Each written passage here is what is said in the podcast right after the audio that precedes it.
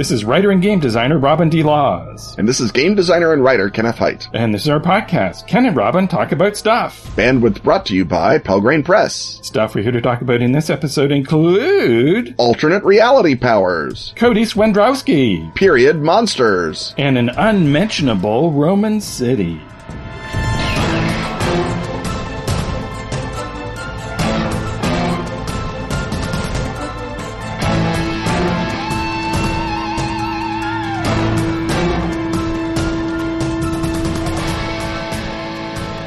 Remember that Dinosaur 5e game we were talking about? Hmm, you mean the one from Atlas Games, uh, Plane something? It's Planegea, Robin. The Star Shaman's Song of Planegea, to be exact. Oh yes, the prehistoric setting for 5e. Well, you can dive into Stone Age fantasy role-playing right now. Tell me more! The digital version of the core book has dropped, so you can order it now for immediate download from Atlas Games. That's awesome! Dare you say Dinorific? I do dare say Dinorific. There's the Planegea core book PDF, plus the heart pounding adventure Lair of the Night Thing in PDF, and the custom created soundtrack featuring 54 separate tracks called the Songs of the Stone Age.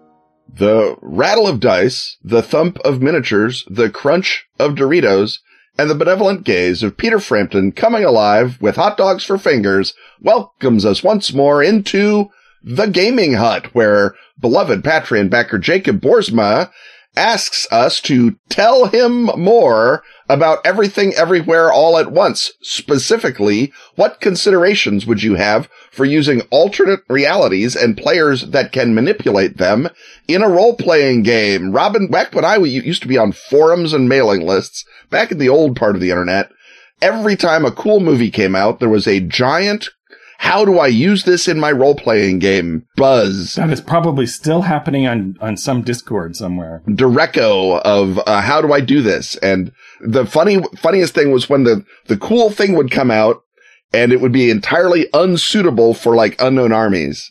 And people would still be like, how do we do this in unknown armies? Yes. And no one wanted to hear, you shouldn't. Move on. They all wanted to get their yayas out, and uh, that's people want to you know, use it in their thing that they're familiar with, that they like, not some Yes. other thing that they would then have to go buy, familiarize themselves with, and by the time they do that, they've forgotten what it was they were trying to adapt. So, in that spirit, let us answer the question of everything, everywhere, all at once, and uh, what the gameable bits of it happen to be. Because obviously, the heart of it, as you and I, have, I think, both pointed out in our review, is it's a reconciliation between mother and daughter. It's a family coming together story. Yes, it, it's a nerd troped family drama about Right, exactly. between generations of uh, first gen and second gen immigrants. And, and my argument is that without the luminous acting of Michelle Yeoh, an unsquandered Michelle Yeoh at the center of it, people might perhaps notice that the metaphysics are, to put a word to it, kind of dumb.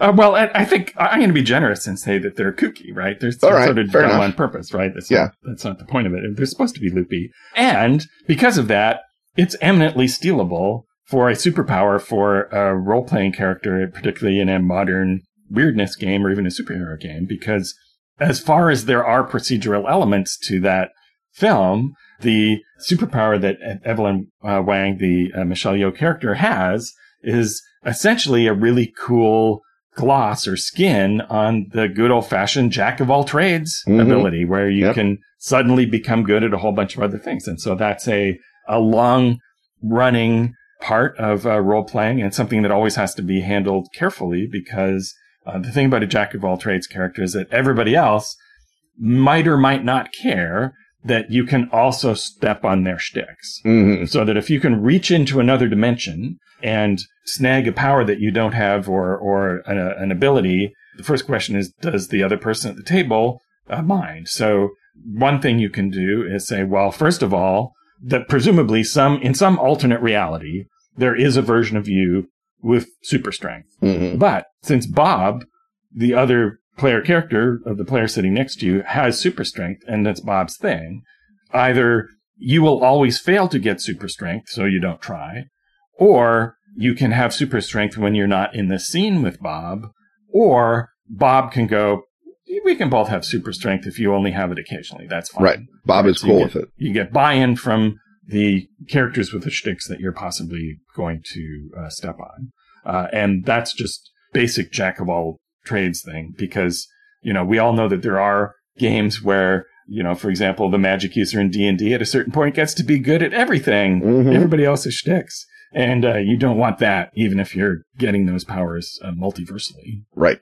Yeah. The, uh, the sort of the break on it or the control rod on it that is true to the movie is that first it takes time to access that new power. The people in the van have to research the history lines and figure out, you know, the dumb activity you have to do. Second, you have to do a dumb activity to, to gain those powers. So it takes time. It takes an action of, of some sort, often a action that will cost you hit points or reputation points or sanity points, depending on the length of dumbness that that activity is or what sort of thing against your nature or will you have to do to become that alternate person. And then the other thing is that if you keep doing stuff in another reality, you start to bleed over into that reality and you lose your selfhood.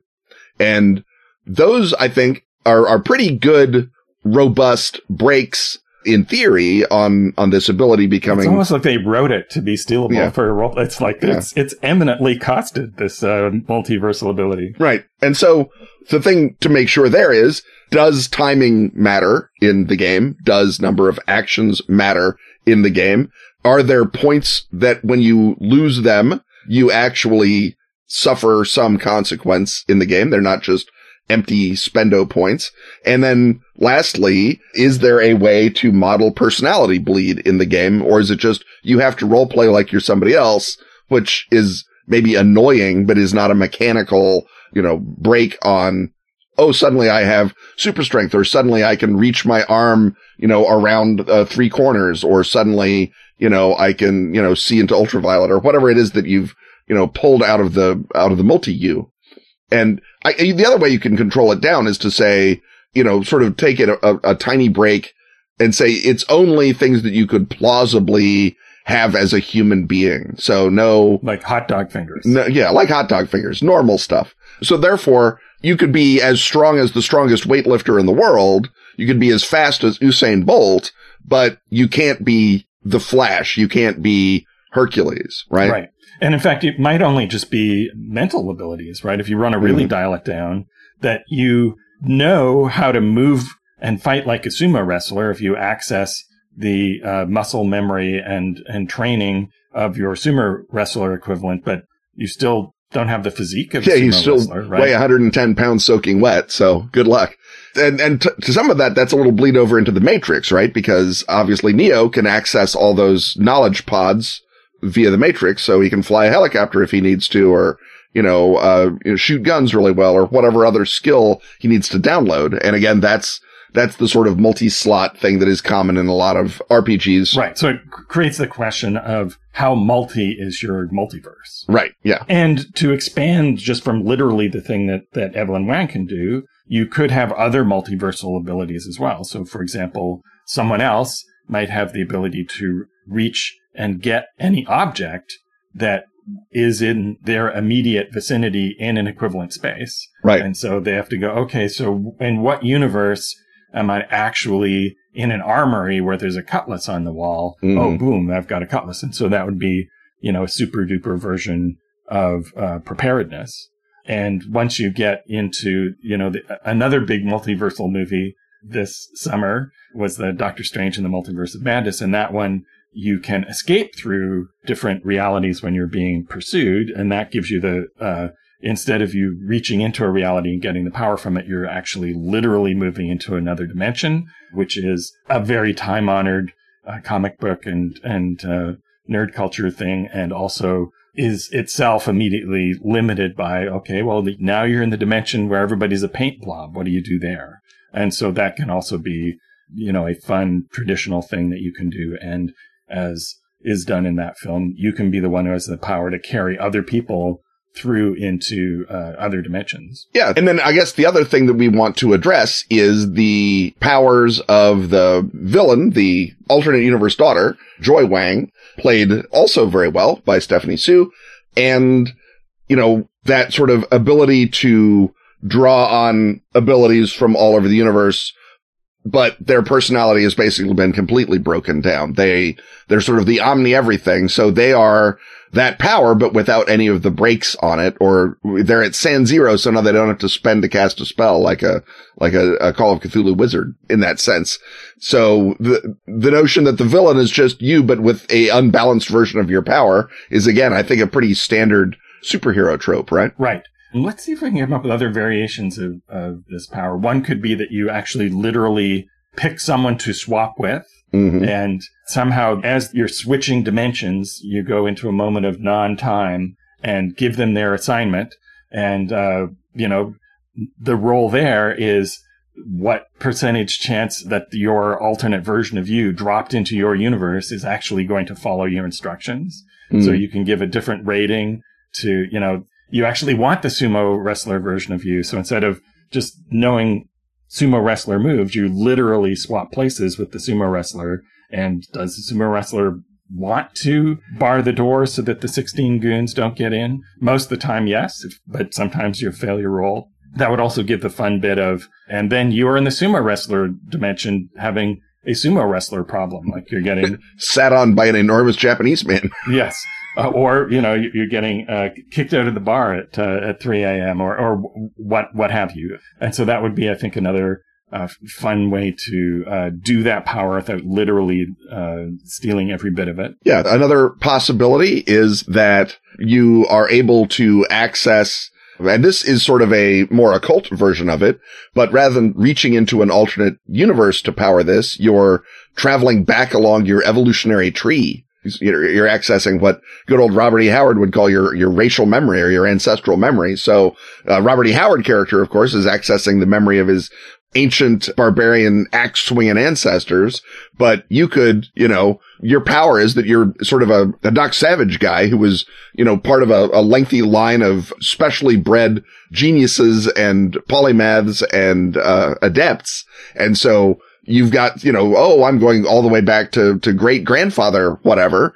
And, uh, he happens to have studied, you know, uh, sumo wrestling when he was in Japan. And, you know, I've, I know all those moves, but also I, I now have got great grandfather's priorities and his agenda. And he was obviously part of a weird eugenic line of adept. So he probably is not what we in the modern era would consider an unadorned good guy. And you've got those sorts of uh, concerns to deal with that you're not reaching into other dimensions, but other times in that sense. You could put a Lovecraftian spin on it where you're able to commune across space and time and reality with everyone else who has been possessed by the same Yithian as you. Mm-hmm. Uh, and so that could make a sort of a cool variant uh, for a, a, Trail of Cthulhu character to have sort of a, a jack of all trades sort of ability. And so not only would you be able to uh, have the knowledge of a 16th century pirate and uh, know how to operate the weapon of that era, but you could also be a fungi from Yuggoth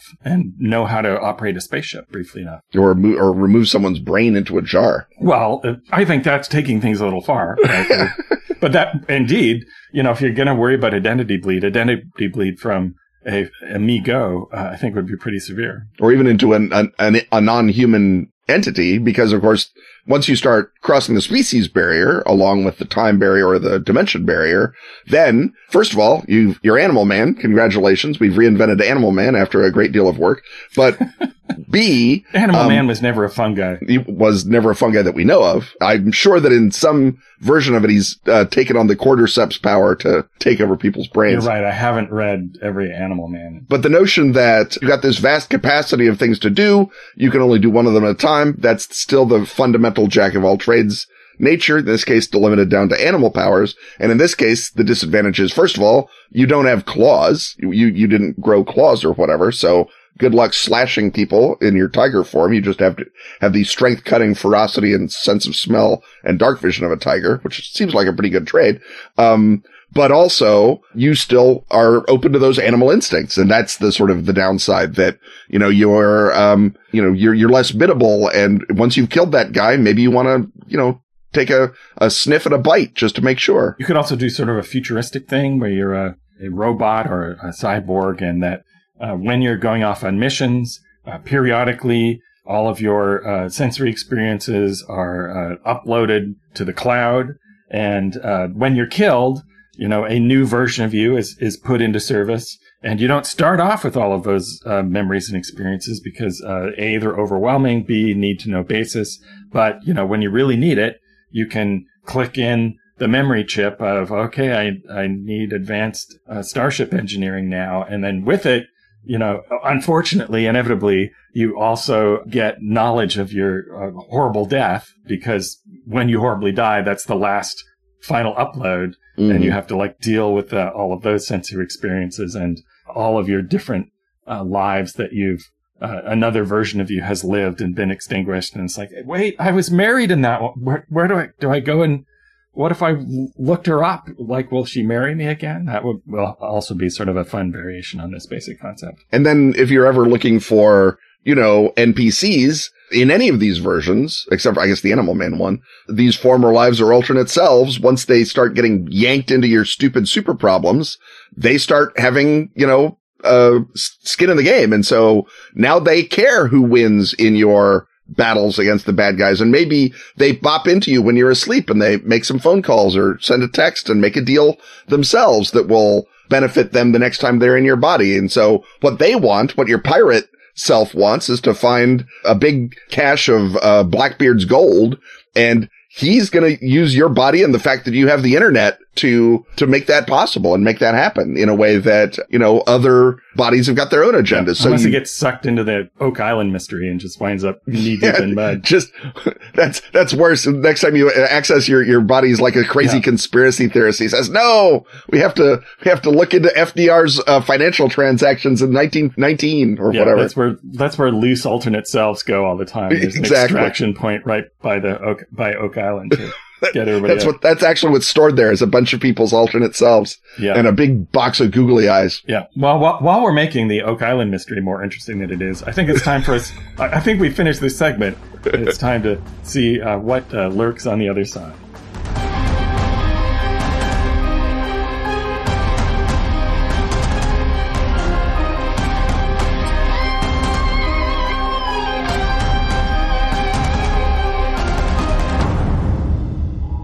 Down foul sorcerers in a corrupt city. Clamber through underground ruins. Infiltrate the treasure vault of your decadent rival. Backstab your way to power and influence. In Swords of the Serpentine. The gumshoe game of swords and sorcery, investigation and intrigue. By Kevin Kulp and Emily Dresner. And your mighty feud pals at Pelgrane Press. Strap on your blades for danger and forbidden knowledge. Tap into the corrupting source of sorcery for knowledge and power. Sharpen your tongue for the rigors of social combat. Prophesize secrets from the past, present, or future. Seek glory, justice, or the chance to live another day on the winding streets of Eversink. That's Swords of the Serpentine. Available now from Pelgrane Press.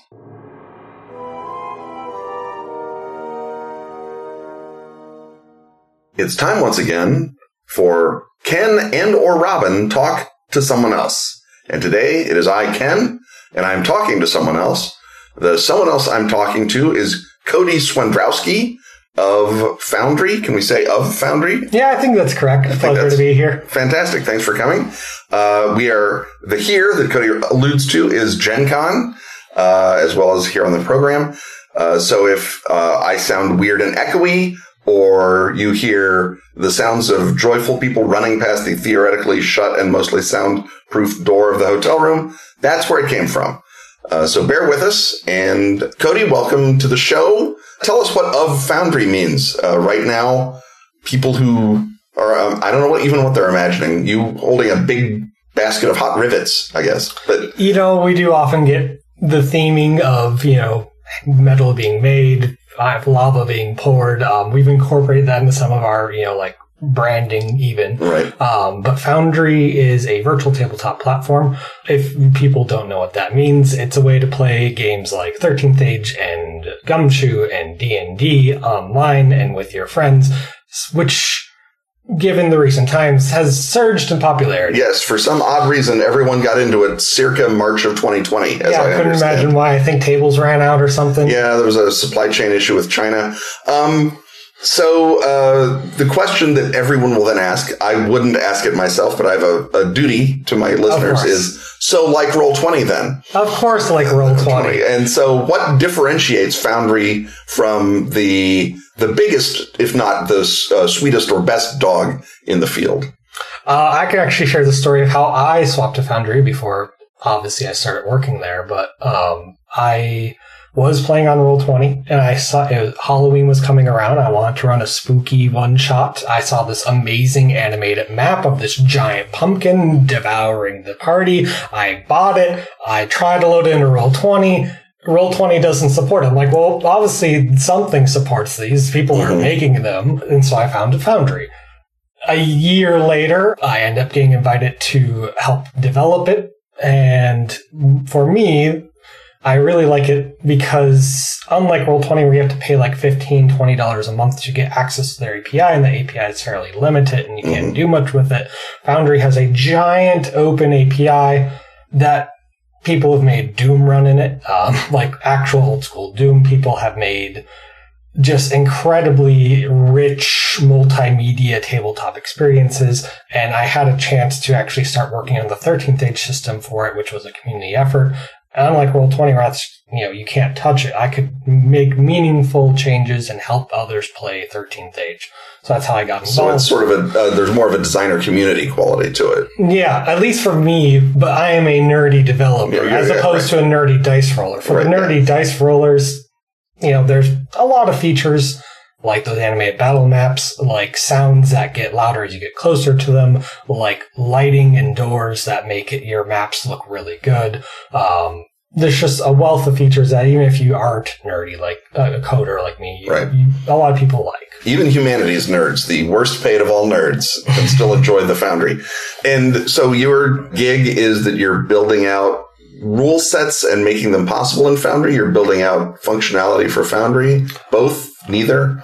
My paid job is to help build the core features that sometimes those features are used by players directly. For instance, we just upgraded our journal system to make your campaign notes much easier mm-hmm. and to keep track of. Take that Obsidian portal. I don't know if we're quite as good as Obsidian, but we're certainly much better than we used to. Listen to the footprints behind you, Obsidian portal. But like in my free time, I go help with the community made rule sets. Foundry, when you buy it, doesn't know how to play any games. It doesn't know mm. the rules of those games. It just knows how to have maps and tokens and combat orders and sounds. Right. But those things do not a, A game make. Right. So community developers go and take the 13th age rules or the gumshoe rules and they'd usually take the SRD versions and they encode all that math junk into the computer so people can walk up and have a cl- quick and clean game. So they can start playing 13th Age and the escalation die is added into the combat. Exactly. That kind of thing. Um, 13th age, well known for its like trigger system. It's like, oh, I rolled a natural 16 plus. Computers are pretty good at comparing numbers. Right. Yeah, that's that's in their wheelhouse. To my mind, that's sort of the basics of what a virtual tabletop ought to do, Mhm. right? Is take all the stupid, annoying parts of the game out of your hair Yeah. and then let you add and play with cool graphics and story and, and whatever else. Are there other qualities of Foundry that uh, either you you you see on the future or that you're building out now that maybe people, uh, even simple, beautiful humanities children like myself might be excited by? I mean, I'm sure that on the level of coding and on the level of sophistication and graphics, a million possibilities, but to some level, the sophistication and graphics are, I mean, you get that in like Assassin's Creed, right? Mhm. You already have that. but you're enabling is the human interaction with a, a human GM and human players. And is there stuff there that you see as, you know, where Foundry's taking pole position or is really moving in? Yeah. Um, so there's a bit of downstream trickle effect where by enabling people to make cooler things, by enabling those nerdy things, we've seen creators explode in popularity and make these incredible detailed maps where you walk around and the traps trigger by themselves and remind the GM on the roll to avoid it. Right. And where you can click, you know, you can click the image of a torch and it rotates the tiles mm-hmm. and it takes away all the monotony of running a game so you can focus on why we're really here, which is to tell a cool story and experience cool things. So we've seen tons of really cool high quality creations get created because we've enabled that kind of thing. But even if you're making your own homebrew, there's putting things on a map and drawing your, you know, a lot of people log into Roll20 and they, you know, draw with a drawing tool and make a couple boxes. that is such. precisely what I did. um, Every so often, I would upload an archaeological diagram. But as a GM, I, in my last campaign, had a player who was part werewolf. And because it was easy for me to make maps with walls and lighting and darkness, and it just seamlessly perf- worked really, you know, quickly, I gave the werewolf more vision in the dark than other parties. Right, yeah. And this leads to natural things like him seeing monsters moving about in the dark before the party. Oh, that's very cool. It's a mechanic that matches the role play you Yeah, want. exactly. And that sort of customizable experience, you could imagine a million different. I mean, you're playing a supers game and one of the characters has X-ray vision, or you're Mhm. doing whatever. Yeah, uh, and that sort of thing. That targeting down to an individual player choice is sort of the killer app for a VTT versus a more passive video game of whatever kind. Yeah, Yeah. and I think the things pe- like the average player and GM will be most excited about about our latest release coming out in like a week or two is rules like dark vision, rules like X-ray vision or tremor sense now work and visualize that correctly. You see people in shades of gray Mhm. outside of your range. You see someone when they're moving it with tremor sense, even if the room's completely dark. But if they're floating, you don't, you don't see, see them them, right? which is something you can never do in a physical real game, right? You can ask your players to pretend that they don't see this and you know, Mhm. Yeah, you can't. you. Can say now only only Steve sees the miniature. yeah, Right. But in a visual, in a virtual game, you could do that. And then you've also, in addition to doing this sort of hard brain work, you've also been doing streaming and game discussion stuff. You're, you're not only is Obsidian Portal have to listen for footsteps, Robin and I have to listen for footsteps, as I understand it. yeah, yeah. So I actually managed to somehow coerce Rob Heinsoo into joining a like four year long campaign, the one that started on Roll Twenty, and we moved to um, Foundry, and we did the Eyes of the Stone Thief, amazing campaign. Really loved it. Um, two Gen Cons ago, I asked Cat Tobin if I could stream my like Gen Con games online. She's like, "Oh yeah, here, uh, let's get you on Twitch." And I'm like, "Oh, I do a campaign. Do you want weekly content?" She's like, "Yeah." Um, so that went on for two years of streaming. We just wrapped up maybe a month ago, and And that was a 13th age stream. that was 13th Age stream. We're all 13th Age. Um, a lot of fun, especially you know getting Rob to join at the end. He's like, "Yeah, I've actually never seen the end of Eyes of the Stone." Thief." you know, most parties don't live that long. Right. But becoming friends with him, we're now launching a spin-off. Well, not really a spin-off stream. We are launching a new stream. I was thinking of calling it something cute like Cody and Rob talk about stuff. You know? That's a good title. Uh, I like yeah, that. yeah. It's got a good rhythm. Uh, but along with one of my you, I think, want to do uh, Robin Cody because something about that that, no, no, I just I, that I, foot match. It just Mm. yeah. No, probably something cuter like 13 differing opinions, a 13th age design stream. But we, along with one of my coworkers who is a writer at Foundry, we are going to talk about design ideas and why is movement tech cool in a kit versus just doing damage and how do you make you know, a monster design. And we're just going to talk about where we feel like and then try it out in, with occasional play tests. So it's it's going to be almost like uh, in the old days you'd read a designer's blog as they're putting together a new role playing game, and they'd mention a mechanic or they'd put in a file, and you could go play test it. You're doing this interactively in the stream, right? Yeah. Yeah. Building on the flexibility and ease of customization in Foundry, it's really easy for us to say, well, what would happen if like this move did this instead? We can type that in in about 30 seconds and try it, right? We don't Right. need to Know what it looks like. And in the era of VTTs, rules don't have to be static anymore. You don't have to publish it and then publish an errata and hope people find it and then eventually, you know, publish another edition. You can just keep updating the original rule set because it's a live service now. Right. And then is this something that is doubtless is a ridiculously naive question, but is this a situation? Because when you mentioned this, I'm thinking playtesting is the logical next step here. So if you've got a, you know, Rob comes up with a monster or you come up with a maneuver for the fighter or whatever, is there a way to sort of do a Monte Carlo simulation where you run 10,000 combats against that monster, 10,000 different uh, permutations of that maneuver, and then you can look at it and say, oh, look at that. Most of them work just like I thought they did. This weird edge case messes it up, so let's take that out. Or, oh, I did not know that those exploding dice would explode thusly.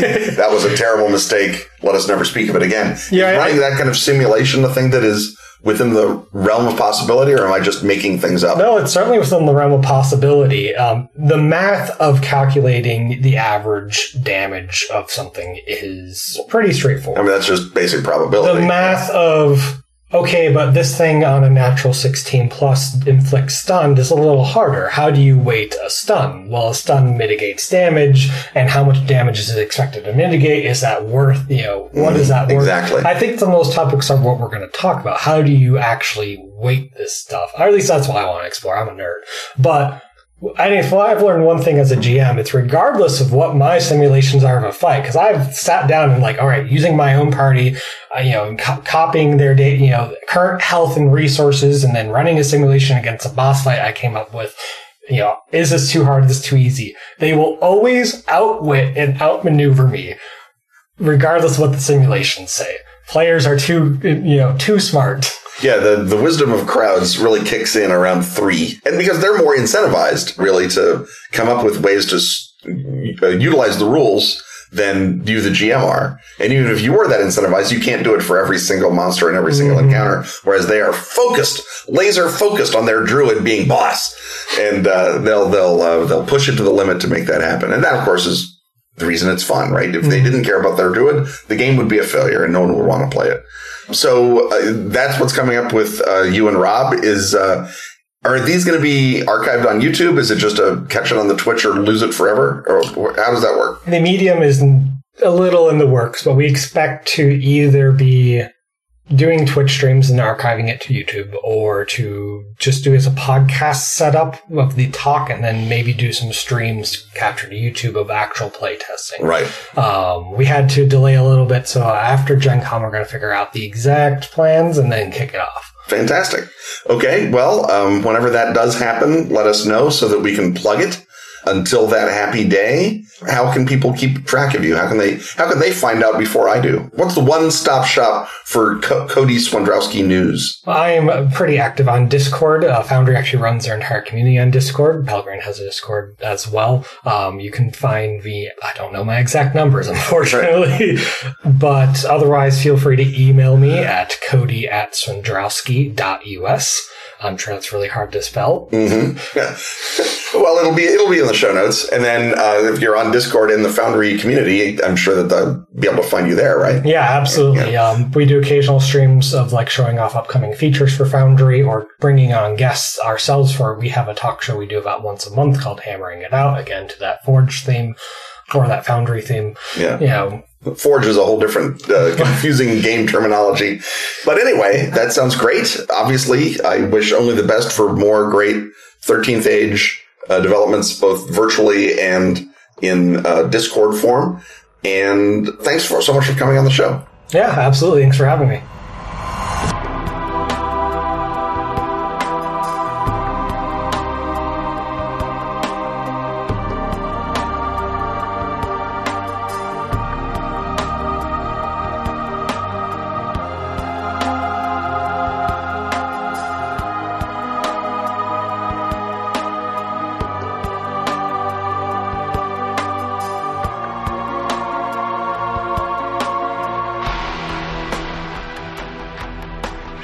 The best of Askfageln is now available at Drive-Thru RPG. All issues of Fenix Magazine since 2013 That's spelled F E N I X, can now be grabbed in special English editions. containing stellar gaming material from our own Ken Hite And such other recurring stalwarts as Graeme Davis. and Pete Nash. Also find Dice, the gorgeous photo book celebrating that classic gaming accessory. And Freeway Warrior, the series of post-apocalyptic choose your adventures by Joe Dever. And if you speak Swedish, not English, That's Swedish, not English. you can delight in every original issue of Fenix. And the new Sagebrush and Six Guns role-playing game, Western. How do you say slap leather varmint in Swedish? Uh, oddly, Google Translate refuses to help on that. That's the best of Askfageln on Drive-Thru. Keep this podcast part of your reality by throwing in with such beloved Patreon backers as Will Ferguson and Fifi Pyatt. Matt Farr, Sam Rutzik. Sean Hoyle, And the Molten Sulfur blog.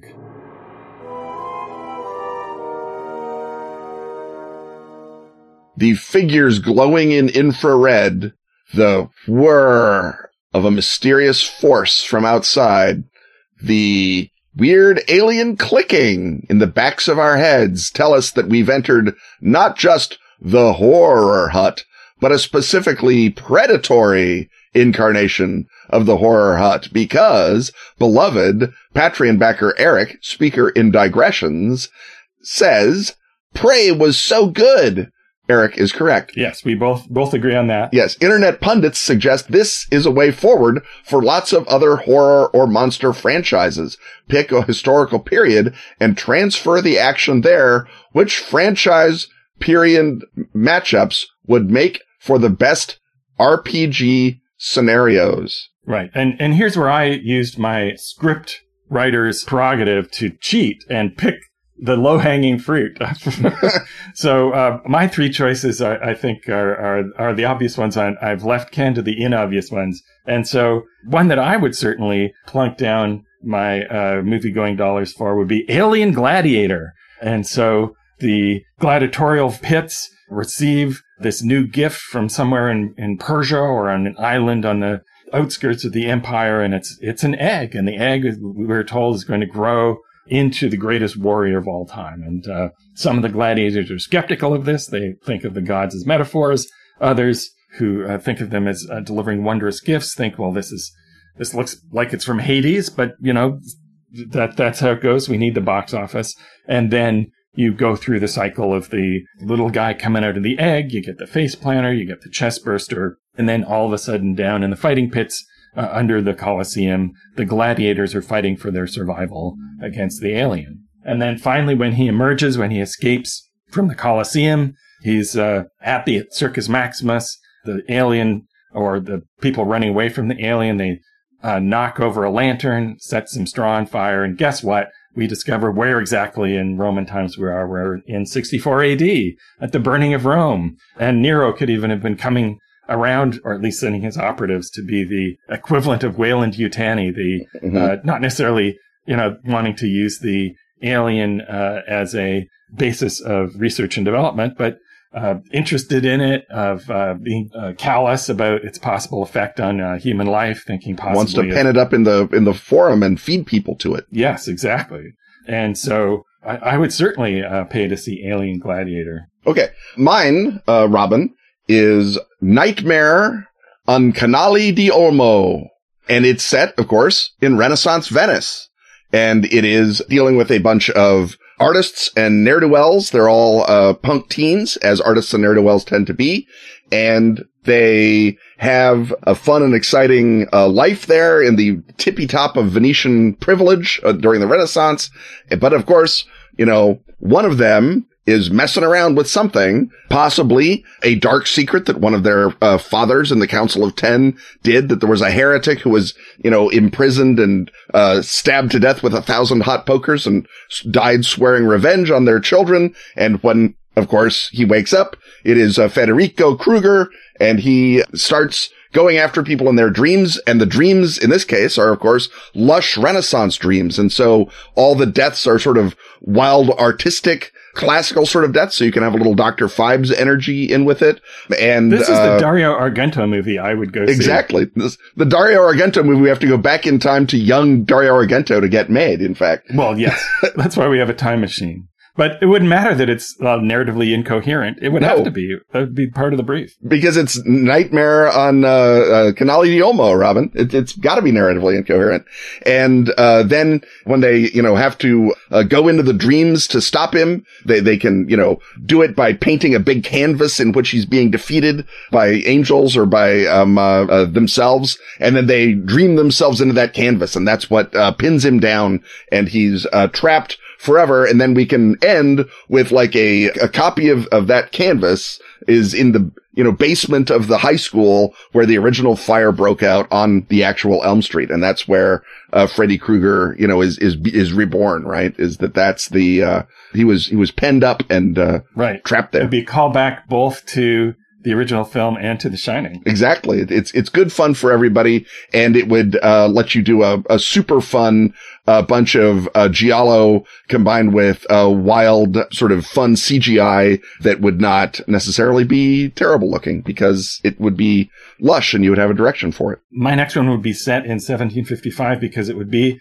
Hellfire Club Raiser, where uh, Francis Dashwood and all of his other fellow blasphemous libertines would uh, get together for their event on uh, Walpurgisnacht, and they uh, think that they're summoning the devil, uh, which is really just one of their friends in a costume, but one of them just has this weird artifact that he uh, thought was pretty cool and brought A by fun puzzle box. yeah, uh, it's it's the lament configuration, and then the Cenobites show up, and uh, the the rest of it sort of writes itself. And uh, since many famous people were uh, members of the Hellfire Club, and the Hellfire Club continues on after this event for uh, a good while, uh, well, it turns out at the end the the Cenobites, after torturing and uh, and devouring the souls of uh, all of these people, then assume their forms and then head off into London, and uh, that would even uh, give you a note of a possible series of uh, sequels set Right. in 18th century uh, London. Shot of uh, Benjamin Franklin slowly pulling pins out of his face. Exactly. Yep.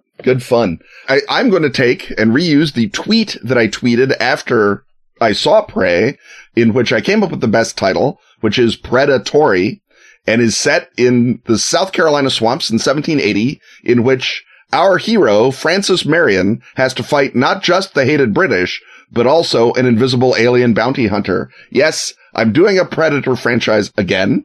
And the thing that is, uh, it has not been done yet, I think, in the Predator franchise or has been not done super straightforwardly. There's a bit of it in Predators too. Obviously, in the original Predator, there's sort of a side mission to destroy the commies, but the commies never really take a, a part in the war of man versus Predator. The fun thing here is this is a three cornered fight. And so it's Francis Marion, the Predator, and the hated British. And whenever Francis Marion almost has the Predator on the ropes, the hated British show up at the very tail end. Banastre Tarleton teams up with the Predator because he's just that awful. And the Predator recognizes a true amoral Predator in him. And so that's what, you know, brings Francis Marion to that, that point of, of almost being broken is that he has to fate both of his foes at once. But of course, he's Francis Marion. So he succeeds through some sort of frontier trickery because again, I said Francis Marion and that's what I meant. So I think that would be good fun. You know, flintlocks, you got cannons, you got kegs of powder. So you have a plausible set of things that might hurt the predator. But the, the real fun, of course, is, is, is, uh, that, you know, constantly shifting storyline. And there might even be, you know, relatively less hated British who realize that the Predator is in fact an alien threat and some of them help out Francis Marion, you know, in the first act turn, but then the Predator eats them and that, you know, sets off Banastre Tarleton because he thinks, why, this is another Yankee trick. Speaking of uh, things that are so obvious they might be good and well executed, Tremors at the OK Corral, do Yeah, an old baby. west version of Tremors because that's where the I forget what the Tremors creatures are called offhand, but that that's where they live. Graboids, Robin, it's a dumb name. I guess I blanked it out on purpose. Yes, And- well you should have. Yeah. Now I don't know whether literally, I mean, at the OK Corral, that it would be an alternate version of the gunfight where the they would the creatures would show up, and then uh, I don't know the the two sides might even band together against them, and it would be a completely different version of history. I guess maybe that occurs in the Quentin verse, hmm or, or just the general idea of you know a big gunfight between two large groups of people, and then the uh, creatures appear, and uh, again they have to. Those who know enough to band together survive. Those who want to continue on with the uh, petty fight over uh, sheep herding rights are the ones who get eaten. I think that's uh, pretty clear cut. Yeah, I, you could even do it as, you know, the graboids are summoned by all the gunplay in Tombstone, but it's the vendetta ride. And so it's, you know, when Earp is riding out with his posse to go after the rest of the Clantons, that's when the graboids are like, you know, we're going to follow this guy because he's making all this cool noise. And then you can have it happen as a result of the OK Corral and that it, you know, it's unleashed as, as a result of that as right. opposed So the to just history it's screwing up is not nearly as familiar to the audience. Exactly. And, and it's not even being screwed up because as long as Wyatt Earp and Doc Holliday survive, no one else knows or cares who, who, who lived through the uh, Vendetta ride. So your final choice. My final choice, Robin, is a little something that I like to call Das Relic, in which the Kothoga, the monster from the superb original, well, superb is a strong word, super delightful, maybe is what I mean, original Relic movie. Well, it's uh, not a one-off monster. There's a lot of those in Brazil, and the Ahnenerbe has found one and shipped it back to the eternal glory of Hitler's Germany. And it's in some Ahnenerbe storage facility, maybe Wewelsburg Castle, maybe somewhere in Berlin. And sure enough, it gets out. And this is sort of like the keep where we have the Nazis fighting a monster. So you're sort of, on the one hand, they're people. On the other hand, they're Nazis. And so you have a, a fun vibe like that. Are we rooting for these guys? Maybe you have like a, a Hungarian or a Finnish specialist who's sort of been forced to work with the Ahnenerbe a little bit. And maybe he's our, or she's our, our, our viewpoint character, our, our Penelope Ann Miller. And we can just have a straight up monster hunt in which, as with a good slasher film, you kind of want everyone to be killed by the monster too. And I think that's what the Nazis provide us is kind of want everyone to be killed by the monster. Plus you can, you know, oh look, it's the spear of destiny. Does that work against the, uh, Kothoga? Oh no, it makes it stronger. it makes No. it stronger. It's giving it more magic. And then it's like, oh, that's what's going on. It becomes ever more powerful once it eats magic. And sadly, the Nazis have piled up this giant uh, building full of magic artifacts. Well, this will probably end well. And you can have, you know, some degree of, you know, what sort of things can we put together with these magic artifacts that will maybe stop it? Is the Holy Grail going to stop it? Is this, that, the other thing? Or is it just, nope, you really have to find a way to drive a tank into the Ahnenerbe building and shoot it a lot of times with a tank. And hopefully that'll do it. and we can steal our idea from Alien Gladiator, and at the end, the as things blow up, it can be the Allied advance into uh, into Berlin. Yeah, the, the Russians uh, grab it and carry it off to Siberia. Yeah, I'm, I'm sure they'll take good care of it. Yeah. Well, I think that's a, a pretty good roundup of uh, uh, imaginary movies that uh, both of us would like to see. So let's uh, consider our work here done. But our work in this podcast is undone because I think there's one more segment after this commercial.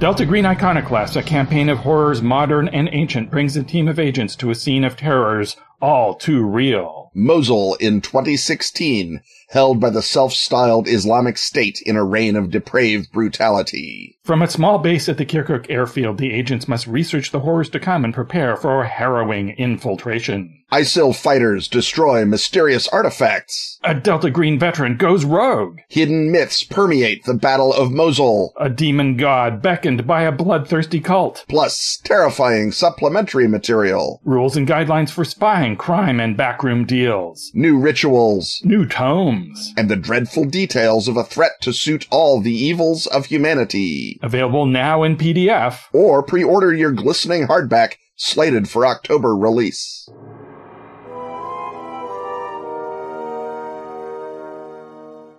The clacking of time gears and the whirring of chronotons tell us we're once more standing in proximity to Ken's time machine. This, of course, is the conveyance that his superiors at Time Incorporated used to send him back into history to bend, fold, spindle, and sometimes, yes, even mutilate it. And this time around, he will do so at the behest of Friedrich Bjarnason. Although this question is one of the uh, subgenres of why did you create our current timeline and you'll describe the horrible timeline that you averted because uh, Friedrich asks, why did Time Incorporated need the Roman city in the Pyrenees stricken out of the history books? Because, yeah, it turns out they've dug up a big, old, very cosmopolitan, very sophisticated Roman city that nobody even knows the name of. So it, you must have had to do one heck of a bailout. Yeah, well, you know, that's why they pay me the big bucks. The excavation is at a uh, place called El Forau de la Tuta, which basically means, I think, the fountains of the Tuta. It's excavated uh, in 2018. They dug around for about three years. The whole thing is about a mile northwest of a little village called Artieda in the southern slopes of the Pyrenees. Uh, I think the nearest big city that anyone's heard of is Zaragoza, but it's way away from Zaragoza. It's off in the boonies. It's in the province of Zaragoza. Right. Yeah. They found four hectares so far of urban site. There may be more. If it's only four hectares, then that means its population was fairly restricted. It couldn't have been more than 2,000 people just because you can't fit that many Romans into four hectares. But by 100 AD, it had infrastructure. It had public monuments. It had sidewalks and streets. It had baths. It had a water supply system. It had a sewer system, probably a temple, certainly a cemetery.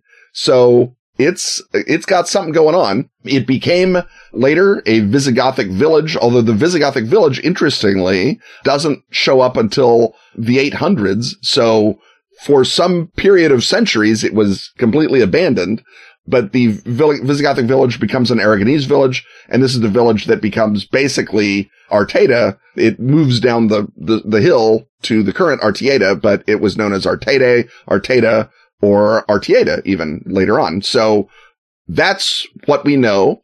I, of course, as you do, Robin, when you are faced with a lost Roman city, uh, you turn, or I turn to the Barrington Atlas of the Greek and Roman world, and I look in the Pyrenees. And sure enough, there's no city there, Robin. They didn't put it down in the Barrington, but the Barrington also has a list of Roman place names that we don't know where they were.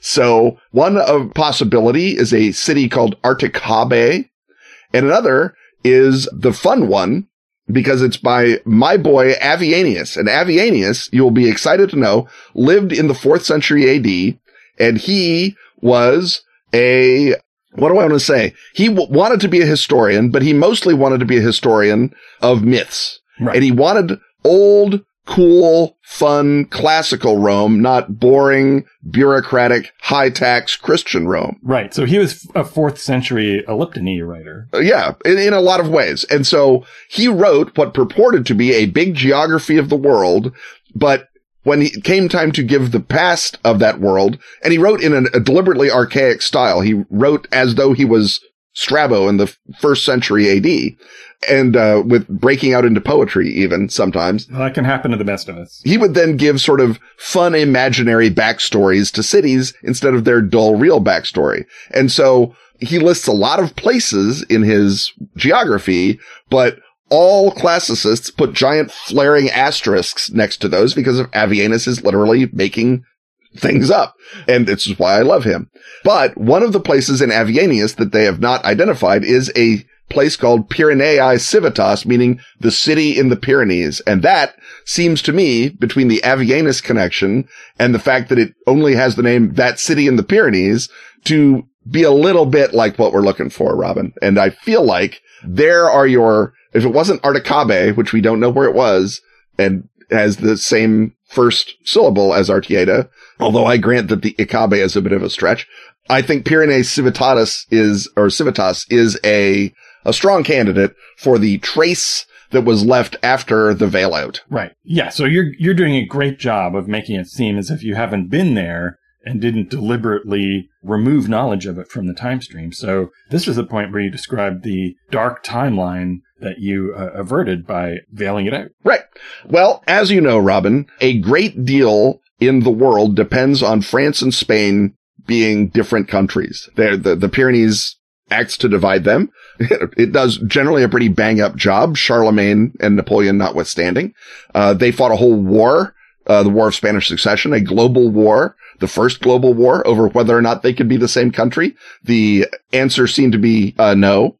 But I'm here to tell you, Robin, that if uh, Pyrenees Civitas, if Articabe had stayed in existence and established a cross Pyrenees major trade route and thus a cross Pyrenean kingdom, which would have been begun by the Aquitani, the uh, people that lived in the whole area and are kissing cousins to the Basques and the Navarrese in uh, Spain, that that cultural triangle, if it had gotten to be its own country and had expanded into both France and Spain, into Spain during the Reconquista, drawing on the resources of France. It is a Articabian, not uh, a Frank who defeats the uh, the Moors uh, at Tours and Poitiers. So they move north into France. You basically have, and again, I've got no brief against the Vascones. They're fine people, but the trouble is that both France and Spain acting separately almost extend fundamentally totalitarian rule over Europe uh, by themselves. You have uh, Charles V's attempt. Uh, you have the Spanish Armada that almost succeeds in wiping out uh, England and democracy and Shakespeare. Then you have Louis XIV. Uh, nearly consolidating all of Europe under his, well, I mean, it's an iron heel, but it's a very, very fashion. It's high couture iron heel, uh, but it's still an iron heel, Robin. Then lastly, you have Napoleon, who once more, were it not for those pesky Pyrenees, would have maybe made something of himself. So the existence of this trans-Pyrenean cultural, military, political corridor basically means dictatorship in Europe, if not under Charles V or the equivalent Pyrenean dynasty, then definitely by the early modern era. And that, as I mentioned, it threatens democracy and Shakespeare and all manner of things that uh, not just do I personally enjoy, but uh, the Time Incorporated likes, for example, you know, bank backed capitalism because that's how they pay my paycheck. And so they, they would like all of those things to continue. So it's nothing particularly bad or wrong about the Vascones. Again, they're good people, but they set up a geopolitical breakdown between France and Spain that unfortunately dooms the Anglosphere and we can't have dooming the Anglosphere. And so when they were uh, taken down by a particularly virulent strain of plague, it was relatively easy to convince all the other Romans to not go back there because of that virulent strain of plague. And, uh, that's what sort of wiped them out for, uh, 300 years. And were it not for that jerk Avienius and his weird poetry, my plan would have succeeded to this day. Well, but it's no threat now. We can have a No, yeah. nice little groovy set of ruins. If, you needed to conceal it for longer, I'm sure you would have. Yeah, well, there's a reason they only found four hectares, Robin. Right. yes. And so, I, I can, I can drive a backhoe. It- yes. And it's overtime once I had to knock down a whole city. Right. So the adventure hook here is, you know, the discovery of a new Roman city, and uh, you could come up with all sorts of other non-time travel ruins for why it was uh, removed from history, uh, probably because of the monsters who are Mhm. still underneath. Yeah. Who, uh, if you dig them up, they either, you know, their souls come out of their jars, and there's a sort of a possession body snatchers thing, or there's Well, well, it's a, it's a much bigger cemetery than it is a city. I'll tell you that, even in the archaeology. Yes.